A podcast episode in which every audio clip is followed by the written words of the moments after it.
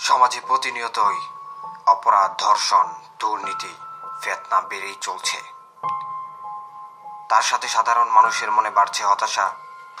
কেউ হতাশার কথা না পারছে অন্যকে বলতে, না পারছে তার সমাধানে যেতে। যার শেষ পরিণতি হয় সুইসাইড। কিন্তু কেউ যদি ওইসব হতাশাগ্রস্ত মানুষগুলোর কষ্টের কারণগুলো বুঝতো এবং তাকে যথাযথ পরামর্শ দিত হয়তো বেঁচে যেত একটি প্রাণ। এ উদ্দেশ্যে আমার আজকের আয়োজন, দ্য সুইচ অফ শু। সাথে আছি আমি হৃদয় হোসেন রাব্বি। আজকে আমি এমন এক বিবাহিত বোনের, তার নরপশু স্বামীর নির্যাতনের ঘটনা তুলে ধরব, যা সে তার ফেসবুকে শেয়ার করে এমনটি জানায়। নয় জুন দুই হাজার উনিশ। আমার সাথে আবদুল্লাহ হারুন নামের ছেলের সাথে বিয়ে হয়। পরিবার থেকে বিয়েটা দেওয়া হয়। যাকে আপনারা বলেন অ্যারেঞ্জ ম্যারেজ কিন্তু বিয়ের সাড়ে তিন মাসে জানতে পারি যে সে আমার বিয়ের আরও এক বছর আগে থেকে বিবাহিত। ওই মেয়ের নাম ছিল ফারিয়া মেহজাবি। পরিবারকে না জানিয়ে বিয়ে করেছে। তারপর আমার পরিবার আমাকে তার বাসায় নিয়ে যায়। কিন্তু আমার শ্বশুরবাড়ি আমাকে ভালোবাসার কথা বলে আমাকে আমার মার বাসা থেকে নিয়ে যায়। তারা আমাকে এই কথা দেয় যে তার প্রথম স্ত্রীর সাথে তারা তালাক করিয়ে দিবে। আমার জামাইও কথা দেয় যে সব ছেড়ে দিবে। আমিও বিশ্বাস করি। কিন্তু সে তার প্রথম স্ত্রীর সাথে যোগাযোগ চালিয়ে যায়।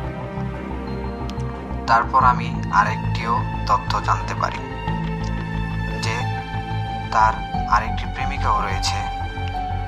প্রেমিকার ছবি আছে কিন্তু অশ্লীল ছবি আমার জামাইয়ের সাথে। হ্যাঁ এসব জানার পর অনেক ঝগড়াঝাটি হয়। আমি অনেক গালাগালি করি এবং আমার গালাগালি করাটা কি স্বাভাবিক ছিল না? আপনারা কি করতেন? জন্য আমাকে এভাবে অমানুষের মতো মেরেছে। আমি এর মধ্যে গর্ভধারী হয়ে যাই। তারপর মনে হয় তার অত্যাচার আরও বেড়ে যায়। আমি তার প্রথম স্ত্রীকে জানাই যে আমি মা হতে চলেছি। আর আমার জামাই তাতে বলতো, আমি মিথ্যা বলেছি। পেট যখন ফুলে ওঠে, তখন আমি তার প্রথম স্ত্রীকে আমার ছবি দিই। তখন সে আমাকে প্রশ্ন করলে বলি আমার নাকি চার পাঁচ জনের সাথে সম্পর্ক আছে। কার বাচ্চা কে জানে? বাচ্চা হয়ে যাবার পর তাকে বলে তার নাকি আমার বাচ্চাকে পছন্দ করে না, ভালো লাগে না দেখতে। গর্ভকালীন সময়ে শুধু মার খেয়েছি। একদিনের জন্য শান্তি দেয়নি। আমি এভাবে বলেছি, বিয়ে আর গর্ভকালীন সময় এটা মেয়ের জীবনে সবচেয়ে জরুরি সময়।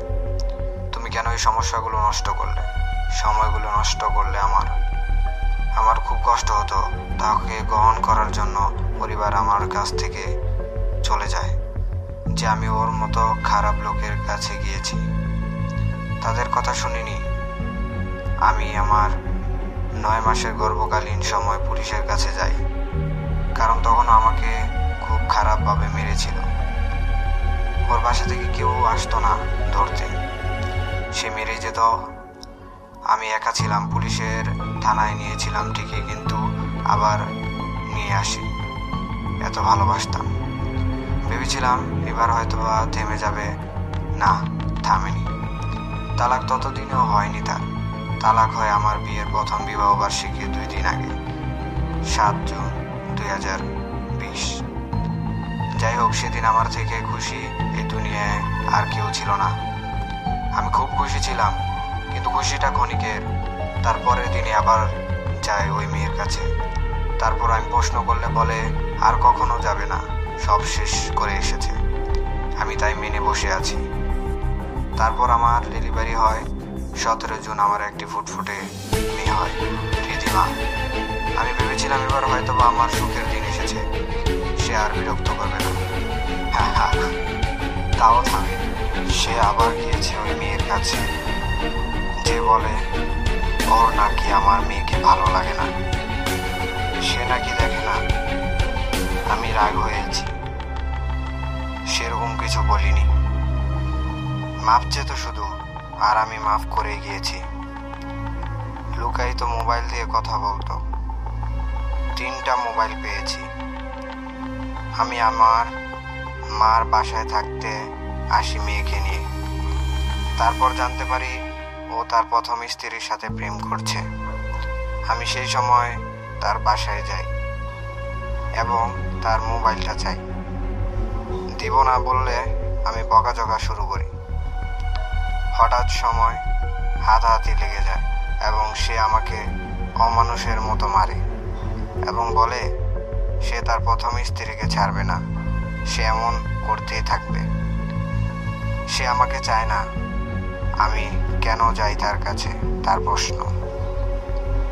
আমাকে বাসা থেকে বের করে দেয়। আমি আমার মার বাসায় চলে আসি। আমার প্রশ্ন, যদি ছাড়তেই হতো, তাহলে এত কিছু কেন হলো? আমার জীবনটা এমন করার অধিকার কে দিয়েছিল তাকে? তো এইভাবেই সেই বোনটি প্রশ্ন করার মাধ্যমে তার পোস্টটি শেষ করে। সমাজে প্রতিনিয়তই অপরাধ, ধর্ষণ, দুর্নীতি, ফেতনা বেড়েই চলছে। তার সাথে সাধারণ মানুষের মনে বাড়ছে হতাশা। কেউ হতাশার কথা না পারছে অন্যকে বলতে, না পারছে তার সমাধানে যেতে। যার শেষ পরিণতি হয় সুইসাইড কিন্তু কেউ যদি ওইসব হতাশাগ্রস্ত মানুষগুলোর কষ্টের কারণগুলো বুঝতো এবং তাকে যথাযথ পরামর্শ দিত হয়তো বেঁচে যেত একটি প্রাণ।